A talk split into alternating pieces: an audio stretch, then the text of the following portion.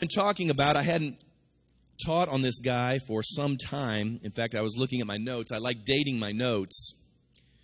Not not like dating it, but I mean putting the date on my notes. And wow, it'd been over a decade since I talked about Jabez. And he came across my radar again because we were we were just sowing faith into you over the summer. And you can't help but read Jabez and just get faith sowed into you as you read his prayer and uh, what he brought before the Lord. And so uh, I thought it appropriate and timely to just hear that again. And so if you have your Bibles, open it up to First Chronicles chapter 4. We're in the middle of a genealogy, and there's all these folks in this genealogy. And if you've read through the scripture before, you know on occasion, in fact, in a number of books, there are genealogies. And genealogies really don't speak much to me. I've never really had a word come out of a genealogy before. Except to say that whenever I see them, I'm always reminded of at least this one point, and that is this that God knows individuals by name. And that speaks to me. That He knows my name, and He knows your name. And He knew these folks by name. In fact, He wanted their names put in the record. And as you're reading through this particular genealogy, you get down to verse 9.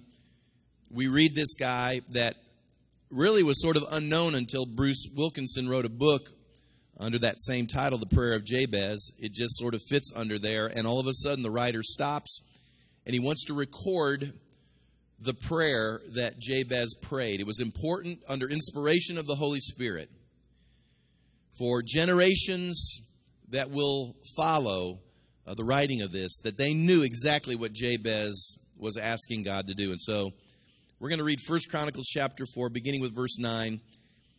If you have the New King James Version, when we get to verse 10, I want you to read that prayer with me. Now, I'm going to be reading out of a New King James Version. The reason I say that is because if that's not your version and we all start reading, it'll sound like the day of Pentecost, all right? So, uh, if not, you know, you can get the general idea. So, verse 9. Now, Jabez was more honorable than his brothers. And his mother called his name Jabez, saying, Because I bore him in pain. And we mentioned last time that Jabez's entrance into the world was painful. Uh, Jabez did not come in with a silver spoon in his mouth, he didn't come in with all of the amenities. He wasn't born necessarily in the right household with the right last name, and everything was just made available easily to him. It says that he came in pain. And then in verse 10, we read these words Then Jabez called on the God of Israel, saying, and if you're ready, you can read with me Oh, that you would bless me indeed and enlarge my territory, that your hand would be with me, and that you would keep me from evil, that I may not cause pain. So God granted him what he requested. You ought to copy that and just put it on your refrigerator. Did you have one? Other, others of you, Andrea says she has one. Others of you have, uh, other, uh, you already have it. Well, that's a great prayer. Jabez card, you got one. Yeah, all right. It's a great prayer, and uh, we're wanting to talk a little bit about it tonight. Now, I want to zero in especially on the one phrase that he says, enlarge my territory. One of his requests in his prayer was that his territory would be enlarged, his borders uh, would be enlarged. Now, borders are more than just the acquisition of real estate. I know, I know we all have borders, landlines, if we own a house uh, around our home. It may not have a fence on it, it may not be marked, but somewhere on a plat at the RMC office, there's there's an official document that tells us that there are these boundaries and borders that signify what we own. And so, whenever we hear border, at least that's what I think of. I, I think of geographical boundaries. I, I, I, think of states. I think of nations. I think of all these sorts of things. But, but scripturally, when we talk about boundaries, we're talking about more uh, than just geographical acquisition. In fact, when we talk about expanding our boundaries, it's not just getting the lot next door, it's not just buying your ocean condo. It, it literally means a personal enlargement of your opportunities. When God enlarges you, He gives you more opportunities. When He enlarges you, He gives you more influence, more effectiveness. This is what Jabez was praying for. He wasn't just praying, God, give me more territory in the sense of I want land, although, although land would certainly signify influence. But within the prayer, uh, Jabez is asking for the chance to do something big for God. He's asking for the chance to go beyond what is normal for him, beyond what maybe others have sketched out on a plat for his life. He's asking God, help me to break out of my boundaries, to break out of my borders. Help me to do something that I've never done before, something beyond myself. And uh, help me to make a mark for the kingdom. And so, in order for that to happen, and as I was just meditating and thinking about this prayer again, I thought to myself, in order for boundaries to be expanded, how many of you know it's going to take a mind set change? You know, it's amazing how most of our boundaries in life aren't set by geography, it's set by our brain. we already have we already have a boundary set up. You've all heard the illustration, I know you have, about how uh, the, the young elephant, when it's just newly born, uh, like a circus type elephant, they put a chain on it and, and hook him up to a post, and he can only only stay a, a, certain radius around that stump in the ground, and it can hold him there. That chain is like a like a dog on a leash. But as that elephant gets older and as they put that chain on him, despite the fact that he gets stronger and he could easily pull that stump out of the ground, he never does it because it's been conditioned in his mind already that those are his boundaries. That chain. Even though he could break his chain and be loosed, it rarely happens because the conditioning that's taken place. I'm going to suggest to you that, that for some of us, we have chains on our lives that have so conditioned us to think a certain way. That this is our boundary, we can go no further, we can't conceive of anything beyond that. And not that you don't have the strength to break out. How many of you know you can do all things, right? Through Christ who strengthens you. Greater is he that is in you than he that's in the world. There, there is nothing holding you back. God is limitless, and His plan is limitless in you, but the only thing that limits you is the chains sometimes that have been constructed that keep us within these particular boundaries. And the enemy likes nothing better than to keep you in those boundaries because if he can keep you in the boundaries, then you can't take new territory you know, for the kingdom of God. So, so something has to happen to us. Something has to catch hold inside of us that begins to say, I was born perhaps for something more than I'm living right now. I was born for something more than just maybe punching a time clock and and it's important to be faithful and you know God gives us small things to be faithful in that's a precept too. But but as far as our praying and our believing, we got to believe that that maybe, maybe there's more for us than we had originally conceived. And the reason God wants to enlarge you is because He wants to take those new areas. He wants to take that new territory. He wants you to touch lives for Him uh, as those boundaries are enlarged. I've met with businessmen before. You know, businessmen need to enlarge. If you have a business, I'm just going to challenge you. Think about how you can enlarge it. Now, why are you enlarging it? It's not just so you can make more money, but you're enlarging it to reach and to influence people for the kingdom.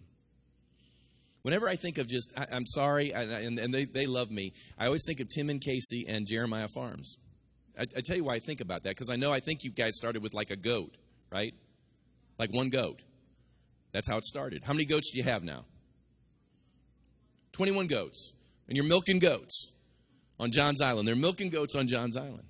Now, I'm going to be honest with you. When I first heard about goat farming, I was thinking about, well, whatever, you know, floats. Floats your goat, I guess. I mean, I, you know, I mean, I just, you know, you know, because I mean, I grew up on a farm. I grew up with cattle. I didn't grow up with goats. So, I mean, I, so, you know, I'm out of the loop on this. But I can't help but think about how God enlarged their goats. And what's interesting is, as God enlarges their goats, it's not just to supply them with money and, and for it to become a business and, and for it to prosper, and all those things are perfectly legitimate.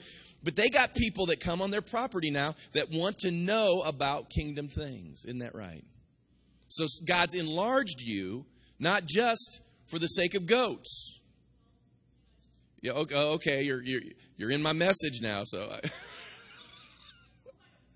okay. Yes.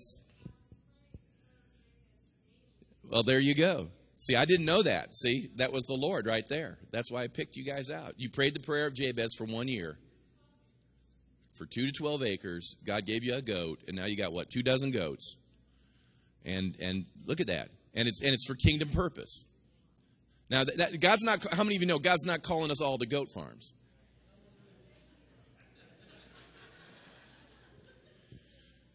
But He is calling all of us to reach and influence people for the kingdom of God. So it doesn't matter whether you're the butcher, the baker, or the candlestick maker. Doesn't matter where God's placed you right now. I don't know.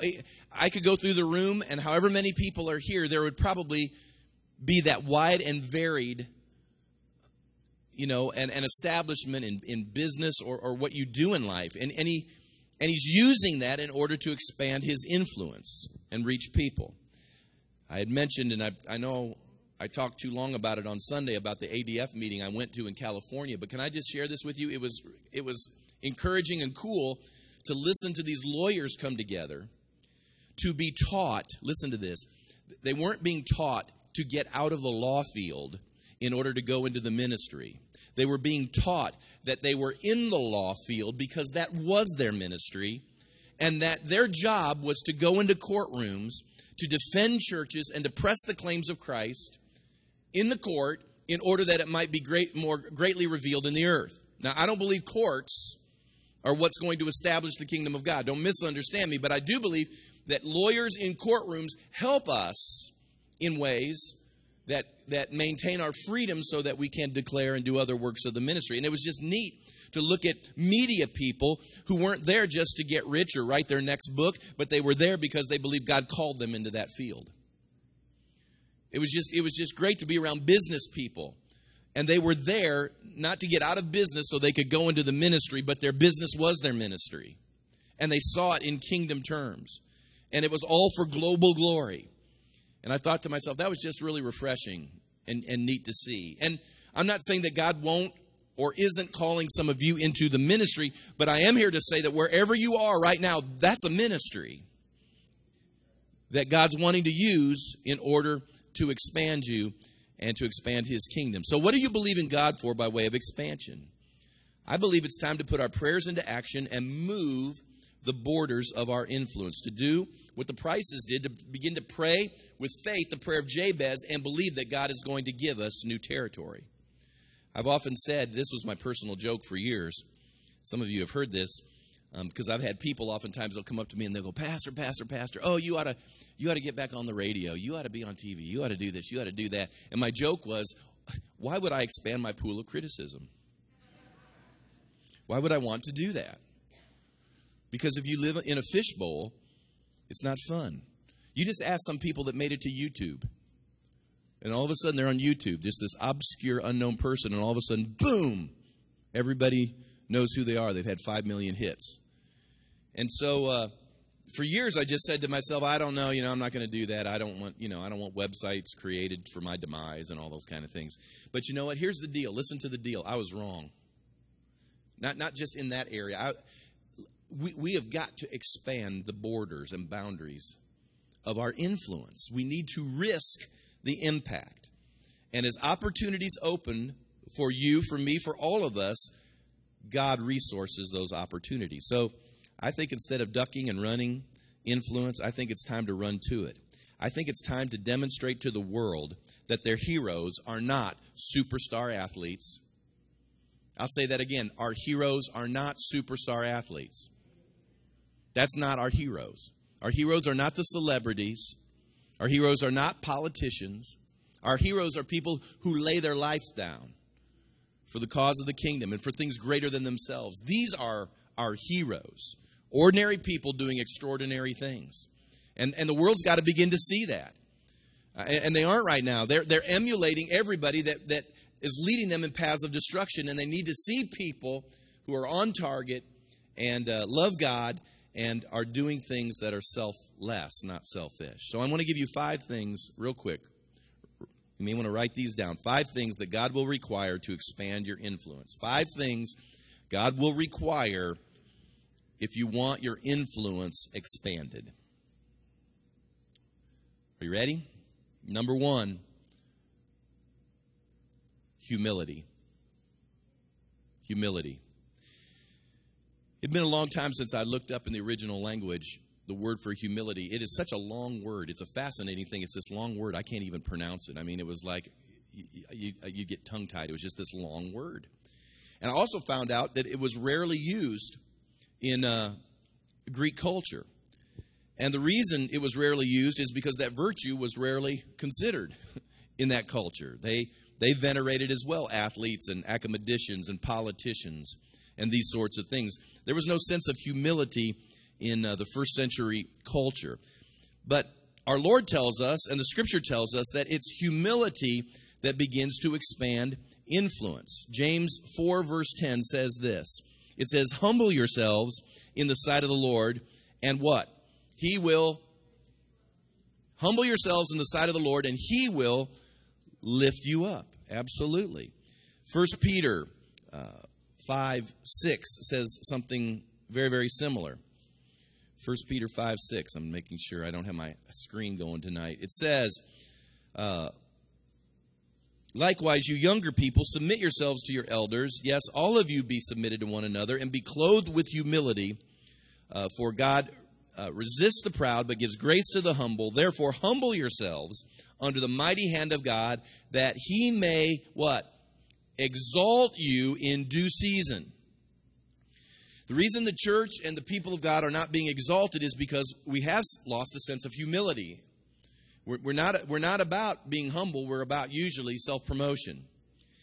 And as I was thinking about that, I thought about how the ways of the kingdom are paradoxical in nature. You, you know what that means when I say it's paradoxical in nature? That the kingdom works exactly the opposite way of the world, but yet it will grant you the very things that the world really is seeking for and wanting.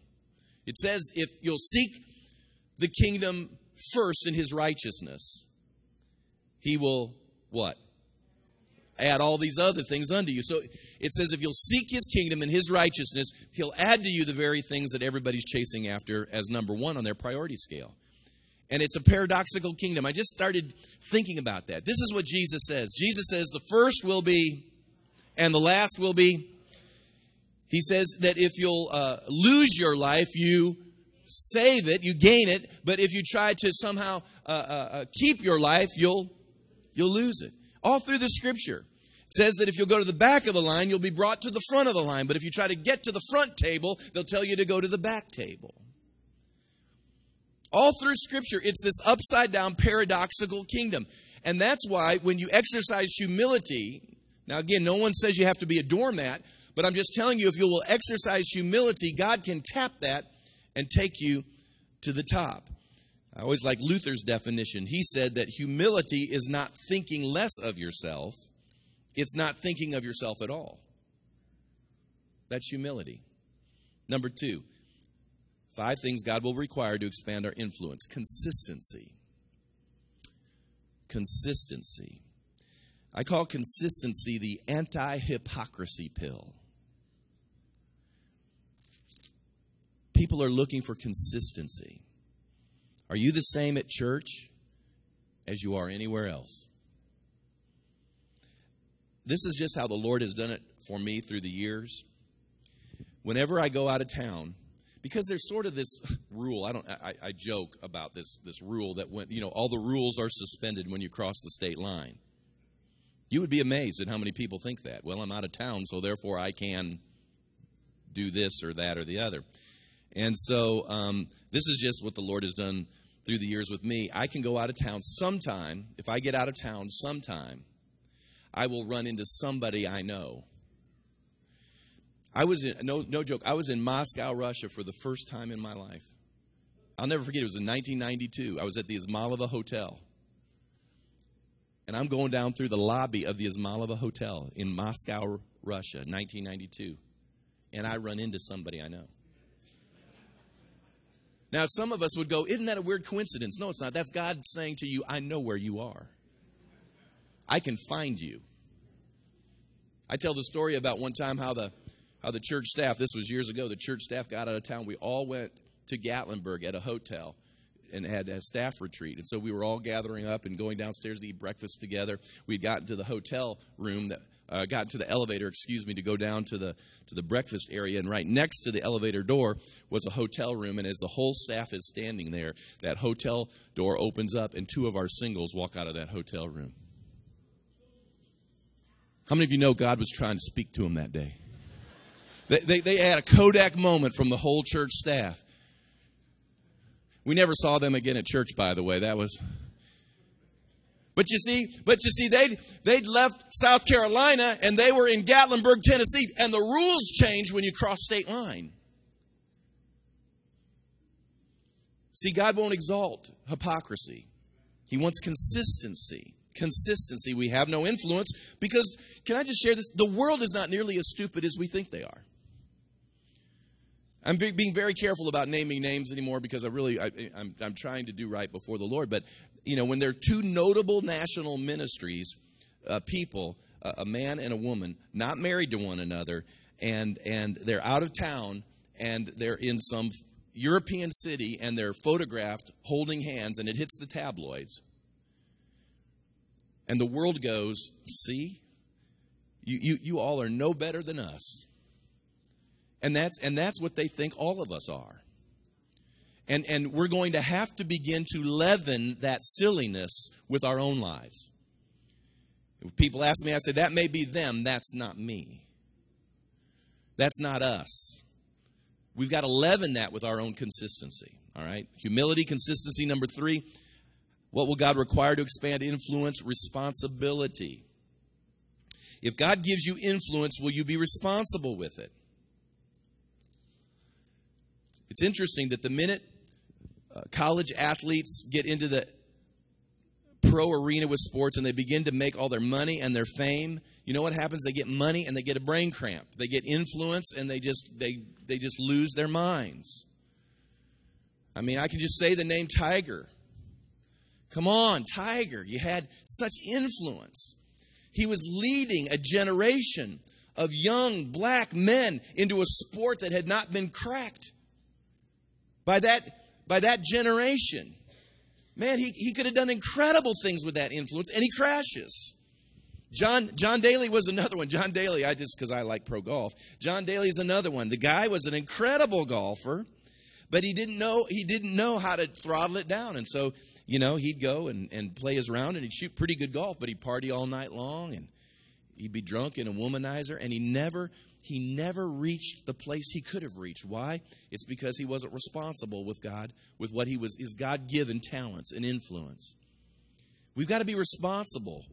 If, if God were to dump a million dollars on you, what would you do with it? Would you, would you just, would you just, I've watched people get money and then they've, their whole life they were just saying, God, if you'll give me, if you'll give prosper me, I will I will serve you. No, no, they won't. He prospered you and we never saw you again because you're too busy going to your four or five different houses that you bought. Are we going to be responsible with these things? I still like Rick Warren. Say what you want about Rick Warren, but he made a gajillion dollars with that little book the purpose driven life and it was amazing you know what he did he didn't he didn't lose his mind he didn't go out and buy an island and, and get four yachts. He, he set up he set up these charities that would battle global sicknesses and poverty and he still drives an old beat up car. I, I, I admire him for it. And uh, i think he's a model that some of us need to look at that when god blesses us in certain ways we have the ability to bless others. I got to go on. Number four humility consistency responsibility accountability Five things God will require to expand influence accountability. Whenever you receive more opportunity, whenever you get more visibility, it will demand more accountability. Have you ever thought about how Jesus treated his disciples? I mean, really thought about it? Because most of us uh, think that you know, following Jesus would probably be just, you know, the, the greatest thing in the world. And, and uh, Jesus would be perfect, you know, because, you know, pastors, they aren't perfect, but Jesus, he'd be perfect. Do you know that, that Jesus, this is interesting, he gave them, he gave his disciples power, he gave them authority, He gave them the ability to do incredible things. And then you know what he made them do?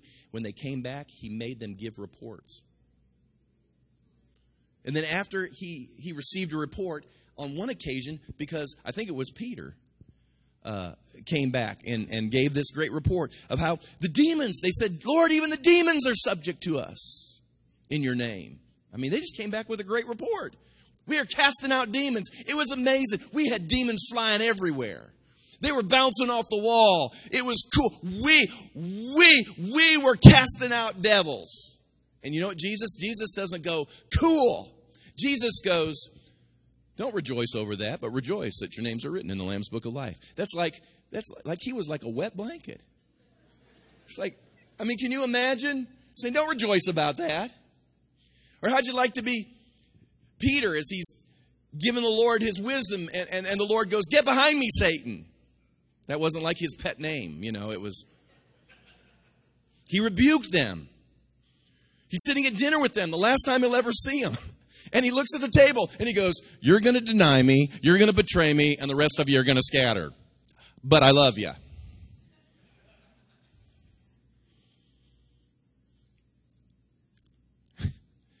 I always like those folks that always say, I don't serve anybody but Jesus. You wouldn't have handled Jesus.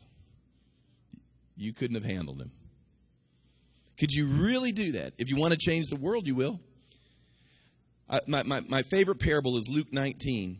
It's the parable of the minas. I can't read to you the whole thing. You know the parable of the minas. It's a lot like the parable of the talents. You know how the servant comes along and he, excuse me, a master comes along and he gives these servants ten of his servants ten minas. He gives them each one mina. Then he looks at him and he says, I want you to do business with this until I come back. And uh, so they did that. They worked, they worked business. And he came to the first one, and, and the master asked him what he did with his one mina. And he says, Master, I turned it into 10 minas. He had a tenfold return on this investment. And it says here, it's interesting what the master says. He said to him, Well done, good servant, because you were faithful in a very little, have authority over 10 cities. Isn't that interesting? They were given something, they were faithful with it. The master comes back and holds them accountable. And out of that accountability with that mina, he gives, he, what does he do? He expands their territory or he expands their borders and he gives them cities. Now that's the power of accountability.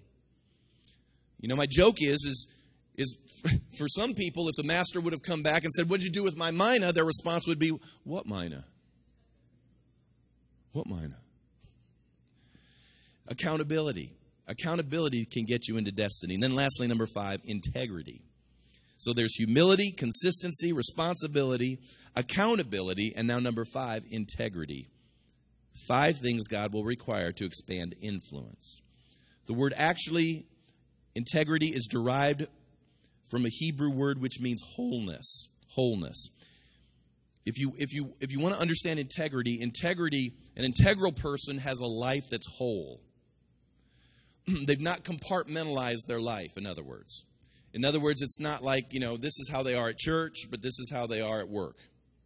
It's not like this is how they are in front of their friends, but this is how they are with everyone else. Their life is not compartmentalized. Integrity means there's a wholeness. It's, it's what you say matches with how you live. That's integrity. There's a couple of great passages here in Psalm uh, 41:12. You want to write this down. Psalm 41:12. It says, "As for me, speaking to the Lord, you uphold me in my integrity and set me before your face forever. God upholds the integral. He lifts them up and he upholds them. So, integrity is going to be a vital aspect of expanding your influence. In the book of Job, it's interesting because, as you know, Job, he lost everything. And even after losing everything, it says in Job 2, verse 3, that despite all of this, he held his integrity. In other words, he didn't curse God. He didn't, he didn't throw in the towel. Uh, he didn't do the things that most people would have done had they uh, been gripped with such a terrible happening in their life. It says that he upheld his integrity.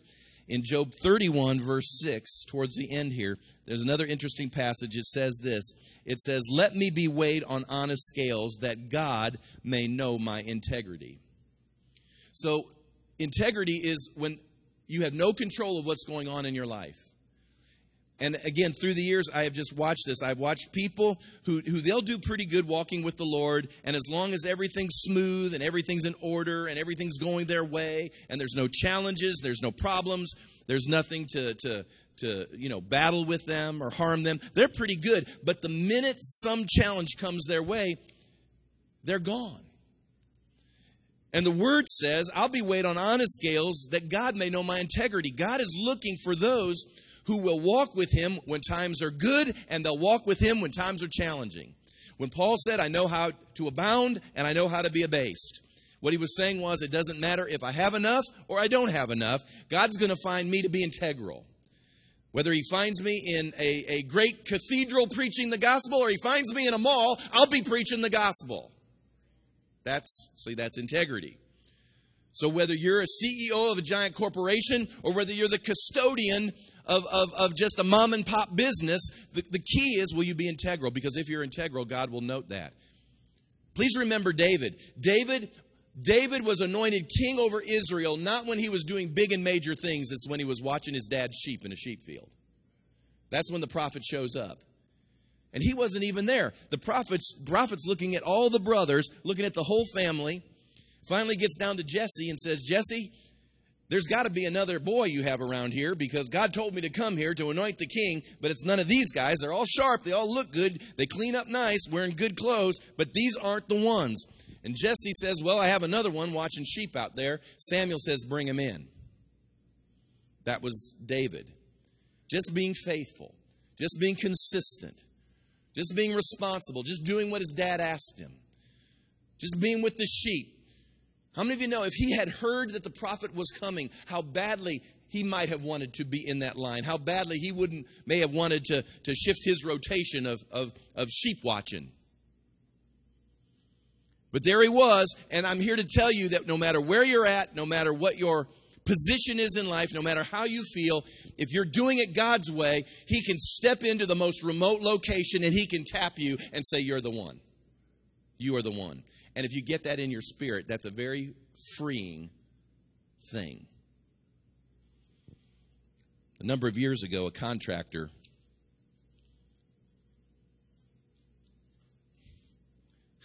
a contractor beat me out of about $5,000. How many of you know that'll aggravate you? That'll aggravate you. Ran into him just the other day, by the way. How many of you know how many tests were coming towards me at that moment? It was, it was like I was getting every exam imaginable just coming right to me. Now, let's just add on top of it, when I met him, it was like everything was fine. Internally, I'm going, it ain't fine. There's about $5,000 worth of not fine.